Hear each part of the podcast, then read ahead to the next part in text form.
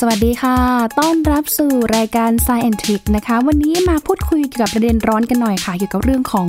การถอดเนื้อหาที่ละเมิดกฎหมายของแต่ละประเทศ หลังจากที่ Facebook ค่ะเผชิญกับกฎหมาย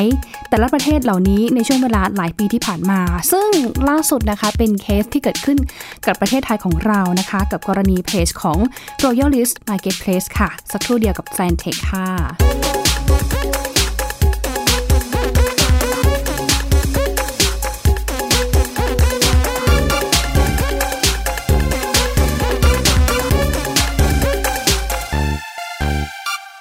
ว่าไปแล้วก็ถือเป็นประเด็นร้อนนะคะที่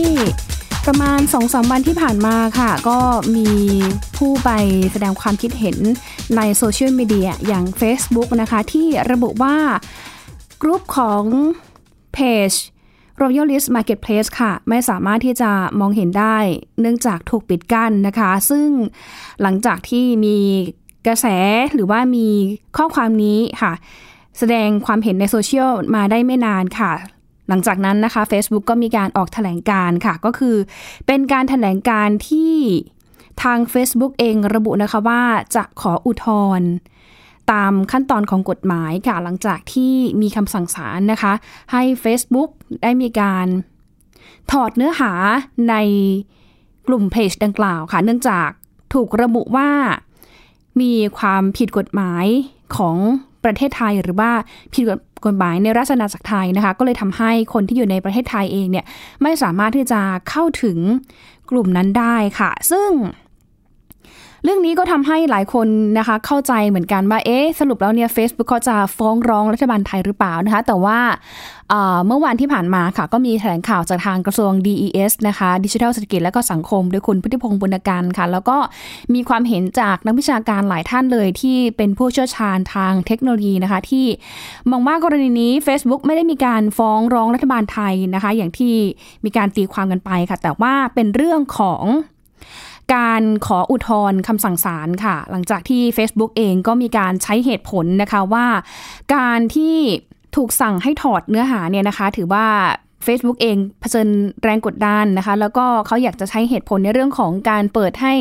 ชุมชนใน Facebook เองเนี่ยแสดงความเห็นอย่างเสรีตามนโยบายของ Facebook เอง หรือแม้แต่กระทั่งการเปิดให้แสดงความเห็นได้นะคะ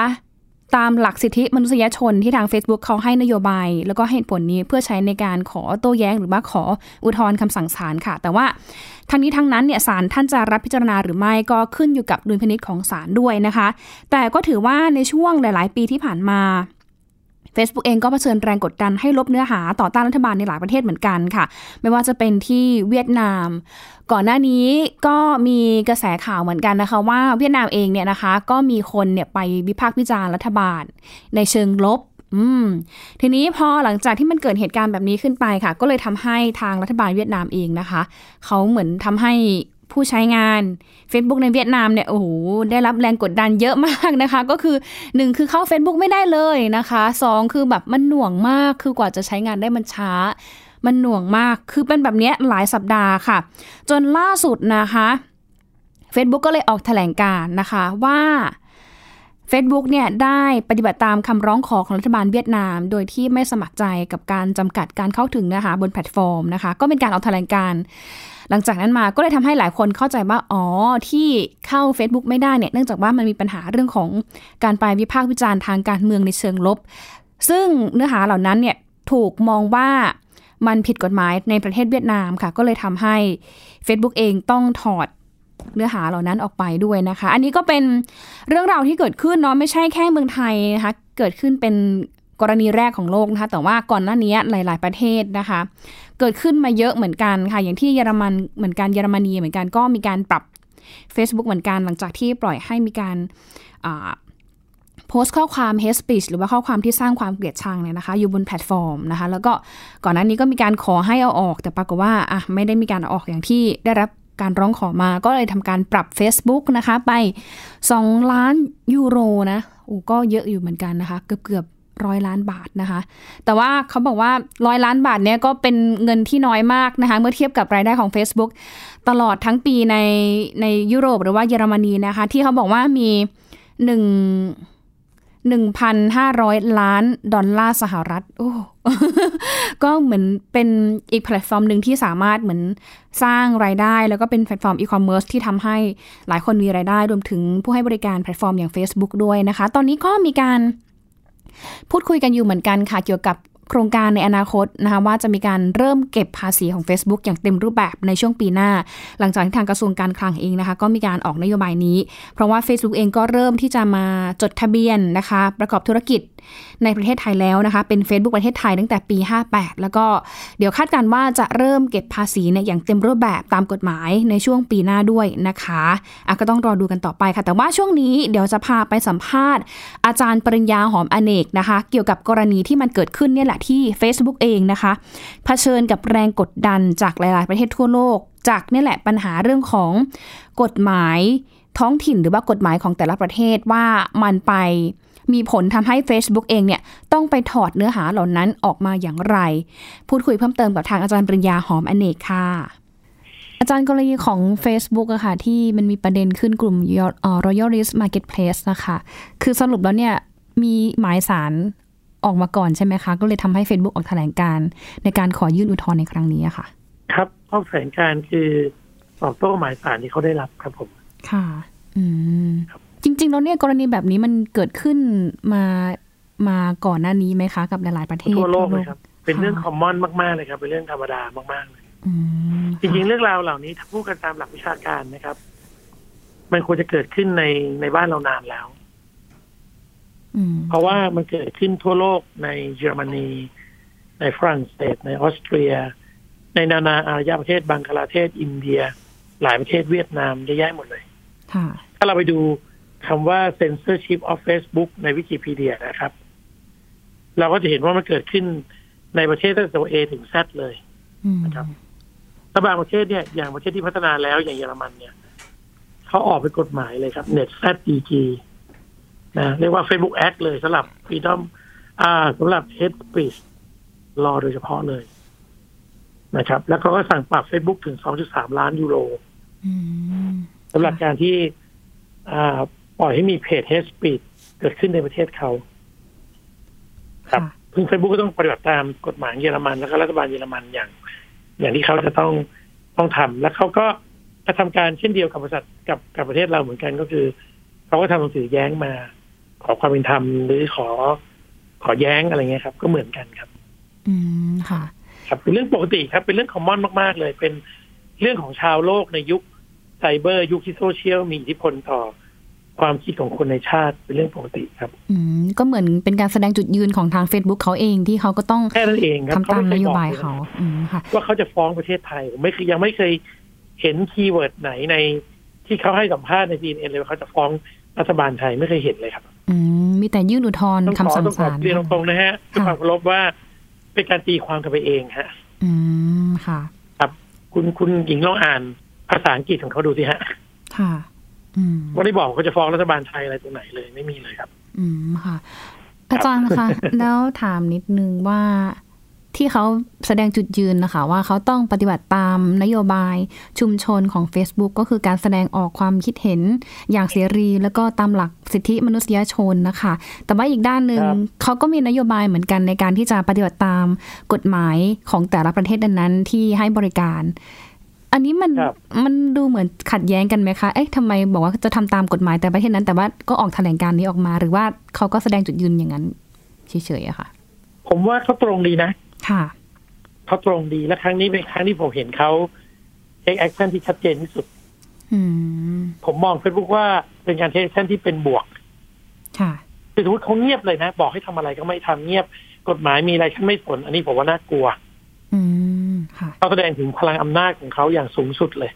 อืม นอกเหนืออธิปไตยของเรานอกเหนือ เหนือกว่ากฎหมายของราชนาจักรไทยถูกไหม ค่ะ แต่ทีนี้เขาทำอันเนี้ย ผมมองว่าเขาปฏิบัติตามกฎหมายของราชนาจักรไทย อืม เป็นเด็กดี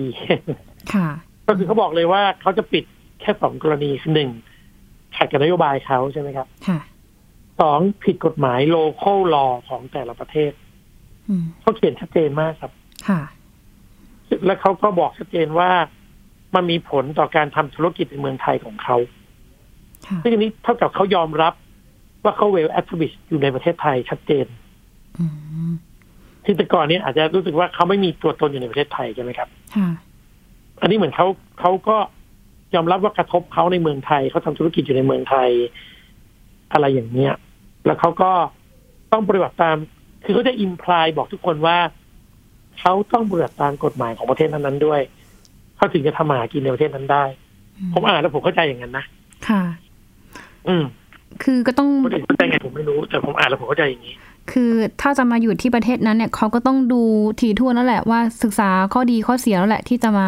ลงทุนทำธุรกิจที่ประเทศนั้นใช่ไหมคะในระดับ แง่อยู่แล้วอ่ะ ค่ะ ผมยกตัวอย่างเลยสอง ค่ะ ตัวอย่าง อืม แต่คุณหญิงและท่านผู้ฟังท่านผู้ชมจะเห็นภาพชัดเจนมากเลย สมัยกรุงศรีอยุธยาเนี่ยสมัยสมเด็จพระนารายณ์มหาราชเราเคยดูหนังอเจ้ากันใช่ไหม ค่ะ อ่า เราเห็นฝรั่งไหมเดินกันว่อนเลย อืม ฝรั่งเศสเอ่ยปอร์ตุเกสเอ่ยสเปนเอ่ยเดินกันว่อนถ้าเราไปอยุธยาเราจะเห็นหมู่บ้านปอร์ตุเกสหมู่บ้านญี่ปุ่นอะไรเต็มหมดถ้าหลายคนก็เป็นออกยาเป็นพระยาอะไรกันเต็มหมด ผมถามหน่อยสมัยนั้นน่ะ เราค้าขายกับฝรั่งหรือยัง อืม เราค้าขายกันมาตั้งแต่สมัยอยุทธยาถูกไหม ค่ะ แล้วเคยมีเคสไหนไหม ที่ฝรั่งไม่ปฏิบัติตามกฎหมายของประเทศเรา อืม ตั้งแต่สมัยเราเป็นพยามไม่มีเลยนะ จากวันนั้นถึงวันนี้ไม่มีใครที่ฝ่าฝืนกฎหมายของประเทศเราเลย ค่ะ อ่านี่เคสที่หนึ่งเห็นภาพชัดเจนนะ ค่ะ เคสที่สองเราเป็นนักธุรกิจไทย เราต้องการทำธุรกิจกับเวียดนาม กับลาวกับเขมรกับพม่า ค่ะ มีใครไหมที่ไปไปทำธุรกิจในประเทศนั้นน่ะ แล้วบอกว่าผมจะประกาศตั้งตนไม่เอาตามกฎหมายคุณ อืม รัฐบาลพม่ามีกฎหมายอะไรผมไม่ฟัง ค่ะ ผมไม่ทำสักข้อหนึ่ง อืม คุณหญิงว่าเขาจะอยู่ได้ไหม ค่ะก็ เขาจะทำ ลำ ธุ บาร ก กิจ หน่อย ในประเทศนั้นๆได้ไหม ค่ะ ถึงแม้ว่าออฟฟิศเขาไม่ได้ไปโผล่นะ ค่ะ แต่เขาส่งของไปขาย อะไรอย่างเงี้ยเขาจะผ่านด่านศุลกากรไหมเขาส่งของผิดกฎหมายเข้ามาในประเทศเราอย่างเงี้ย ค่ะ เข้าใจใช่ไหมฮะ ค่ะ ทีนี้มันคือกฎกฎการค้าโลกที่คอมมอนมาก ๆ เลย อเมริกาทำไมต้องแบนทิกตอกทำไมต้องแบนหัวเว่ย อืม อังกฤษก็จะเริ่มแบนหัวเว่ยแล้ว ค่ะ นี่ประเทศเสรีนิยมนะ ค่ะ ทำไมไม่เอาอันนู้นไม่เอาอันนี้ไม่ให้อันนั้น ไม่ให้อันนี้ทำไมต้องแซงชั่นทำไมต้องห้ามอันนั้นห้ามอันนี้ อืม เพราะอะไรครับ ค่ะ เพราะว่ามันเป็นเรื่องของผลประโยชน์ของชาติ เป็นเรื่องของอธิปไตยของชาติ อืม เพราะฉะนั้นเราไม่ได้คุยกันระดับที่เป็นคอมเมอร์เชียลไลท์ระดับเอกชนคุยกันนะฮะเราคุยระดับประเทศ ค่ะ ระดับความมั่นคงระดับที่มันมีผลต่อคนในชาติ ระดับความระสำระสายความวุ่นวายในประเทศชาติบ้านเมือง อืม คือถ้าคุณจะ freedom of speech คุณจะพูดถึงใครสักคนหนึ่งอย่างเคารพ อย่างสุภาพไม่มีใครจะไปปิดเขาได้ ไม่มีใครจะปิดเขาได้ไม่ไม่ผิดกฎหมาย แต่ถ้าคุณพูดในแนว hate speech คือพูดแบบคุณเลวเป็นหมูหมากาไก่ นะ คือใช้คำพูดอันหยาบคาย มีการตัดต่อมีการใส่ไข่ไข่มา คนที่เขาไม่ได้ทำก็บอกเขาทำอะไรอย่างเงี้ย ค่ะ แม้แต่คนธรรมดาเองเนี่ย ก็ยังฟ้องร้องผู้หญิงเคยเห็น นักการเมืองฟ้องกันติดคุกติดตารางกันมากมายถูกไหมครับ ค่ะ ตอนนี้นี่ระดับประเทศชาติบ้านเมืองจนทำให้นานาอารยะเขาเข้าใจประเทศเราไปผิดผิดๆไปต่างๆนานาว่า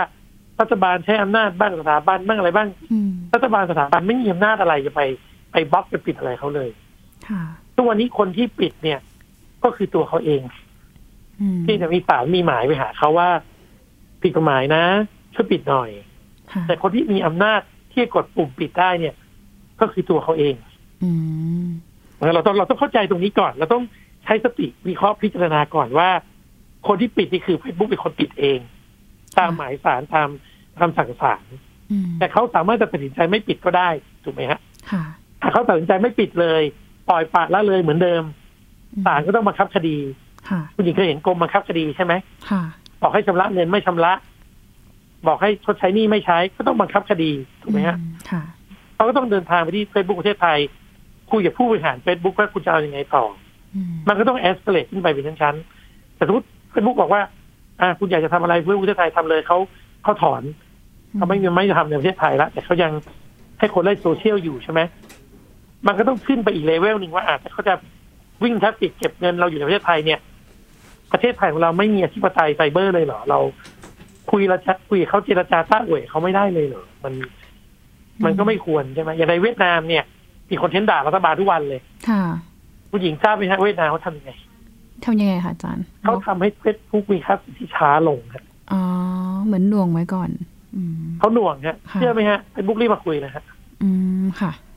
อืม แต่ Facebook ทำตามที่รัฐบาลเวียดนามขอร้องทุกอย่าง อืมค่ะ ชะลอความเร็วให้ถ้าถ้าปิดปิดเขาชะลอความเร็วเนี่ย Facebook ขอเร็วเท่าเดิม แล้วก็เขาขอปิดคอนเทนต์ที่ด่ารัฐบาลเวียดนามให้อย่างเงี้ย ค่ะอืม อ่าเนี่ยวผมยกตัวอย่างนะที่ผมไม่อ่านจะเดอะเดอะโมเมนตัมมานะฮะ ค่ะ อ่าอย่างนี้คุณหญิงฟังแล้วคิดยังไงฮะ อืม เขาไม่ได้บังคับใช้กฎหมายถูกไหมฮะเขาไม่ได้บล็อกถูกไหมฮะ ค่ะ อืม แต่มันช้าฮะ ก็เหมือน ที่ เหมือน ทำหน่อย เหมือน เรา ที่ ไป อาจาเก็บภาร ย์ ษีเขาหรือยังเนี่ย ค่ะ เราไปบีบให้เขาช้าหรือยังเนี่ย อืม ยังไม่ได้ทำอะไรเลยถูกไหม ค่ะอืม เออ เหมือนที่อาจารย์ให้สัมภาษณ์กับสื่อก่อนหน้านี้ใช่ไหมคะ ที่บอกว่ามันเป็นปกติอยู่แล้วที่ถ้าสมมติว่ามีเนื้อหาอะไรที่อยู่ใน Facebook เนี่ยมันไปกระทบต่อภาพลักษณ์หรือว่ามันไม่ดีไม่งามต่อรัฐบาลประเทศนั้นๆหรือว่ากฎหมายประเทศนั้นเนี่ยเขาก็สามารถที่จะขอดำเนินการตามกฎหมายเพื่อขอให้ Facebook เนี่ยถอดเนื้อหาออกตามกฎหมายแต่ละประเทศนั้นๆเนี่ยอันนี้ถูกต้องไหมคะ ครับ ะ ครับแล้วก็ ค่ะ เมื่อเดือนพฤษภาปี 2016 นะฮะ รัฐรัฐบาลเวียดนามเคยปิด Facebook สองอาทิตย์เต็มอะ อืมค่ะ คือ 14 วันนี้ใช้ Facebook ไม่ได้เลยฮะ คือปิดกั้นไม่ให้คนในประเทศเขาเข้า Facebook ได้เลยประมาณ ใช่ นั้น ครับสองอาทิตย์ครับ ไปอ่านในวิกิพีเดียได้เลยครับ ค่ะ แก้ปัญหายังไงคะที เป็ นี้ น Facebook ก็ต้องมาเจรจาก็ต้องคุยกันถูกไหมฮะ อืม ค่ะ อืม ถูกไหมครับ ก็ปิดเลยเพราะว่ามันมันไม่ได้ครับถูกไหมฮะ ค่ะ ค่ะ รู้ไหมฮะคนเล่น Facebook ในเวียดนามเท่าไหร่ อืม ใช่สองล้านครับ โมเยอะกว่าไทยนะคะอาจาร ย์ เยอะกว่าไทยนิดนึงเพราะประชากรเวียดนามเขามากกว่าเราถูกไหมฮะ ค่ะ ค่ะ อืม อ่าถูกไหมฮะ ค่ะอืม อ่าก ระทบหนักเลยนะคะทั้งเศรษฐกิจทั้งอะไร ทีนี้อาจารย์ถามในเคสของไทยหน่อย กรณีที่ Facebook เขาขอออกแถลงการอุทธรณ์อย่างเงี้ยค่ะ อุทธรณ์ไปอย่างเงี้ย แล้วหลังจากนั้นจะเกิดอะไรขึ้นคะ เหมือนขออุทธรณ์คำสั่งศาลไปอย่างเงี้ยศาลก็คือขึ้นอยู่กับศาลใช่ไหมคะว่าท่านจะรับหรื ขึ้น ไม่ อยู่ รับ อยู่ที่ของศาลครับ ค่ะ อืม การตัดสินของศาลไทยในราชอาณาจักรไทยถือสิ้นสุดครับ ค่ะ อืม จะมีช่องทีวีอยู่ช่องหนึ่งโดนสั่งปิดเขาไปร้องศาลปกครองศาลปกครองพิจารณาแล้วเขาเปิดได้เขาก็เปิดถูกไหมฮะ ค่ะ อืม มันก็ต้องมีการ อ่าร้องกันบ้างการแย้งกันบ้างเรื่องปกติฮะ ผม ค่ะ มองเป็นผมมองเป็นธรรมดามากๆเลยฮะ คือตามสิทธิ์เขาเขาก็มีสิทธิ์ที่จะอุทธรณ์ได้ ใช่ครับ อืม แต่ว่าดูทอนแล้วสำเร็จหรือเปล่านั่นอีกเรื่องหนึ่งนะครับ ค่ะ อืม อยู่ที่ศาลถ้าจะเอาหลักฐานพยานหลักฐานมายันกัน มาคุยกันว่าละเมิดไหมอะไรไหมก็ ก็ต้องว่ากันถูกไหมฮะ ค่ะ ครับ แต่แต่กับประเทศก่อนหน้านี้อาจารย์ อย่างเคสกรณีที่เกิดในตะวันออกกลางหรือว่าอารับสปริงเนี้ยค่ะ มันก็มีเนื้อหาบางอย่างที่ไปโจมตีรัฐบาล ไปต่อต้านรัฐบาลมาจนท้ายที่สุดเนี่ย เกิดการไปชุมนุมของมวลชน แล้วก็เกิดการเปลี่ยนแปลงทางการเมืองการปกครอง และตรงนั้นมันมีจุดอ่อนอะไรถึงทำให้ทางรัฐบาลไม่สามารถที่จะขอความร่วมมือให้ Facebook เขา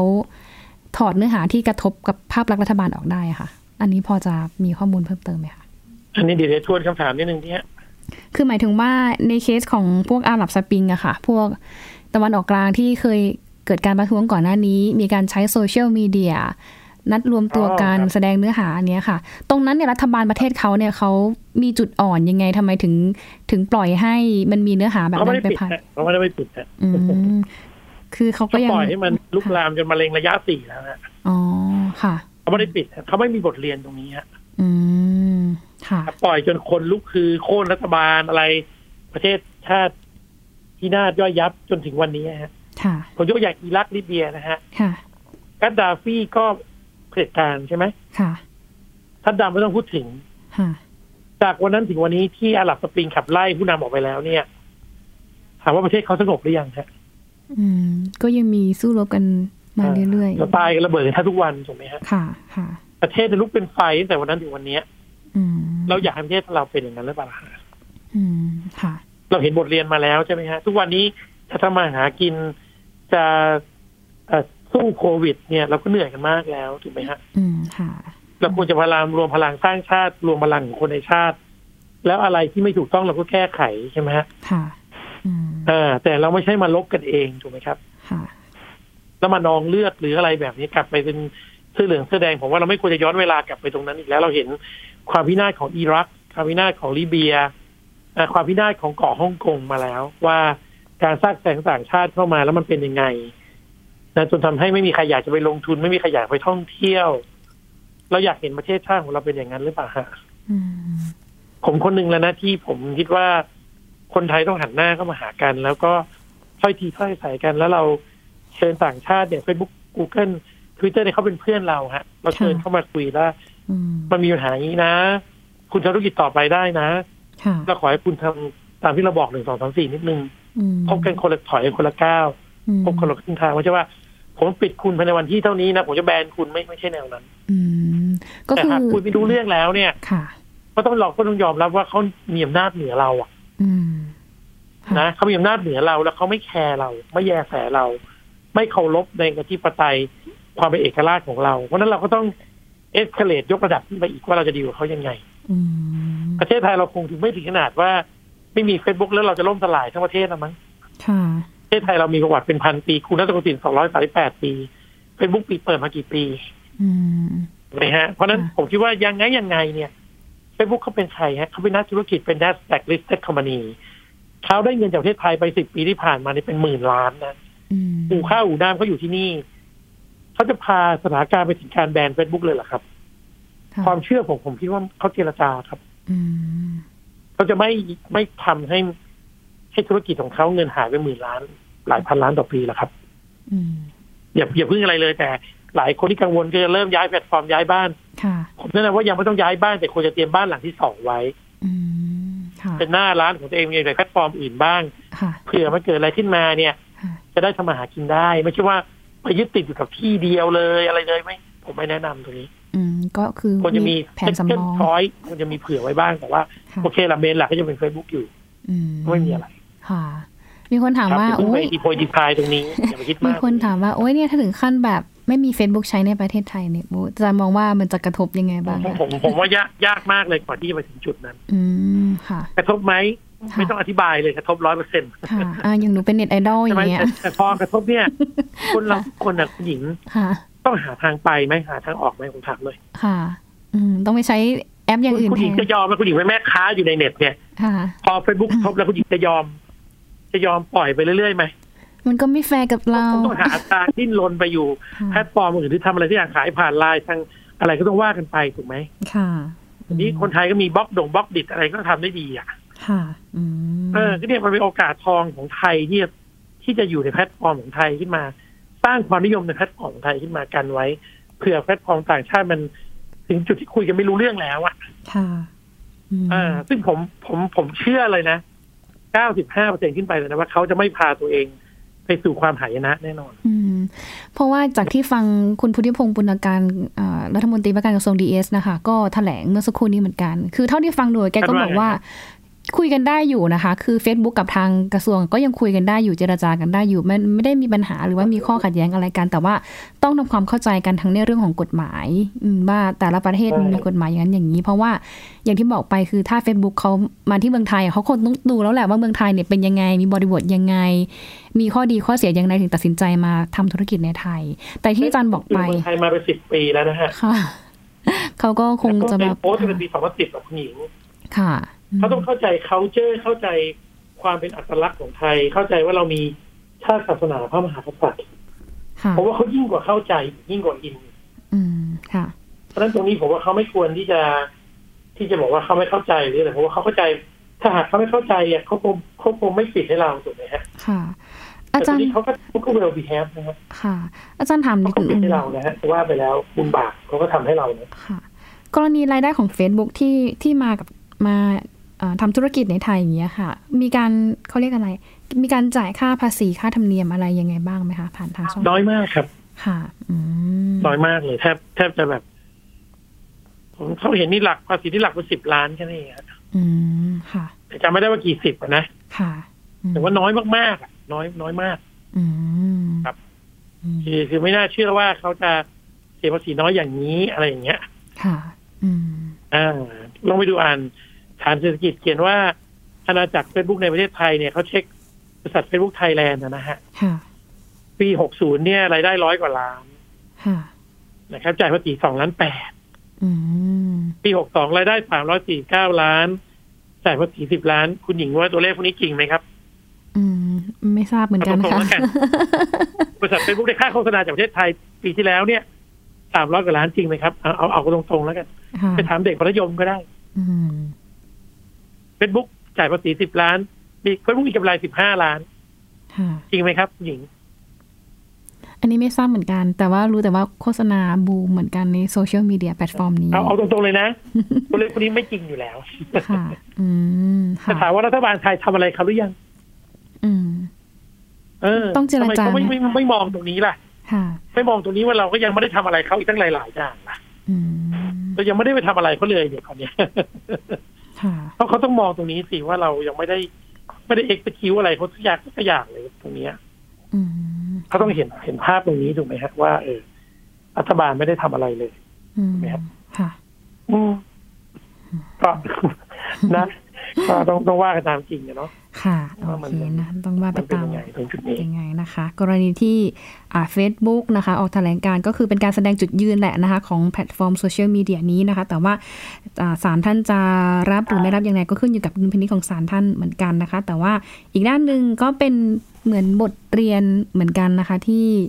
คนโพสต์นะคะ ก็ต้องเหมือนแบบคิดให้ถี่ถ้วนก่อนโพสต์เนาะ ต้องรับผิดชอบในกรณีการโพสต์ คือไม่ได้หมายถึงเฉพาะแค่เหตุการณ์ที่เกิดขึ้นนะคะ แต่ว่ามันหมายถึงเหตุการณ์ทั่วไปที่มันหลากหลาย อย่างเช่น การไปโพสต์หลอกลวงโพสต์เอ่อประจานคนอื่น หรือว่าไปโพสต์หมิ่นประมาทคนอื่น อันนี้ก็ต้องระมัดระวังด้วยนะคะ เพราะว่าเดี๋ยวอาจจะเข้าข่ายผิดกฎหมาย พรบคอมมาตรา 14 ด้วยนะคะ วันนี้ต้องขอบคุณอาจารย์ปริญญามาก ๆนะคะขอบคุณค่ะ ครับยินดีครั ค่ะ บ ค่ะ สวัสดีค่ะ